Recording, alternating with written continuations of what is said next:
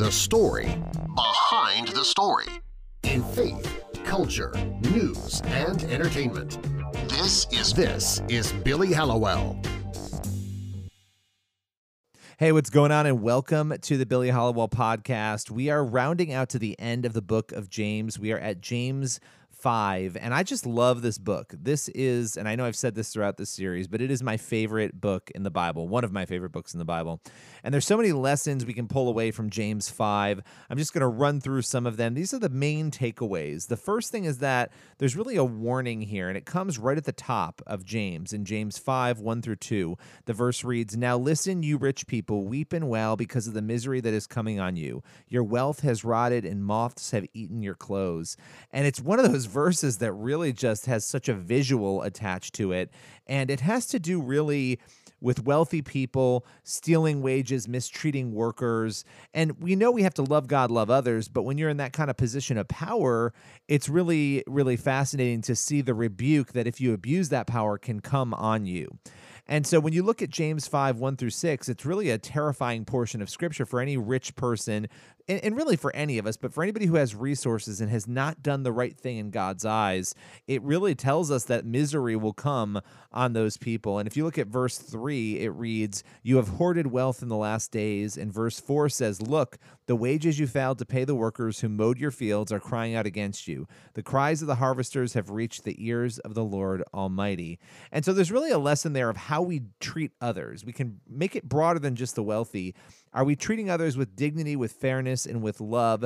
That's a question we all have to answer, and I think it's a convicting question. Now, the second lesson in James five is to turn to prayer. I mean, prayer is such a theme, obviously, throughout Scripture. But when you look at James five, thirteen, it reads, "Is anyone among you in trouble? Let them pray. Is anyone happy? Let them sing songs of praise." And it's just a really cool verse because it's a reminder that whether you're in trouble or you're facing a difficult circumstance, or whether you're happy or content, that you should be praying, right? You should be praising God, thanking God, asking God for help. And all of our circumstances really just lead us, they should lead us anyway, to God. We shouldn't just be going to God when we're in trouble, when we're struggling. We should be going to God when things are going well as well, to thank God for what we have. So turn to God in the good times and the bad. That's how we build a solid relationship with the Lord. Now, the third lesson is turn to the church for help. And it's interesting because in James five, fourteen, just one verse later, it reads, "Is anyone among you sick? Let them call the elders of the church to pray over them and anoint them with oil in the name of Jesus." That we should be turning to the people around us in our church congregation to ask for prayer, for help. If you're sick, to ask for healing. And that's such an important thing, not only to find, to find community, but to tap into the power of prayer to help others. The fourth lesson, offer a prayer in faith.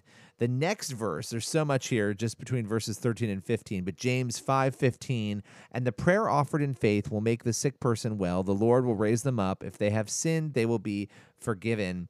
Yeah, this is an important verse because it really tells us that we can find healing with God. We can find healing through prayer, that prayer matters, and that healing is something that might happen outside of the physical realm. It may not happen in our current physical realm, in our current physical bodies, but that there is spiritual restoration, mental peace, and even physical restoration that can be available to people depending on what God's will is for our lives. And so it's important to tap into that.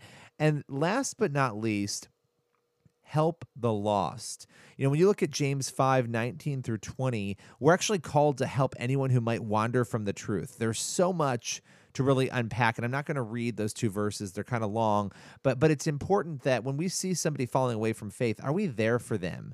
You know, the big takeaway is that when we help someone come back to truth, we're actually helping solidify their eternal destiny. It's not just some minor thing. It's a major feat. It's an amazing feat, and it's one that truly matters.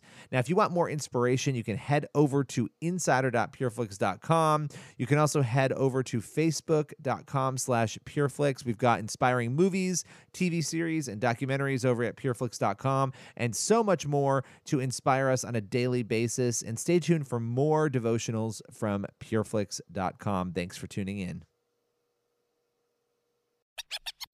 Thanks for listening to the Billy Hallowell Podcast. Visit Billy on Facebook or Twitter at Billy Hallowell for more on faith, culture, entertainment, and plenty more.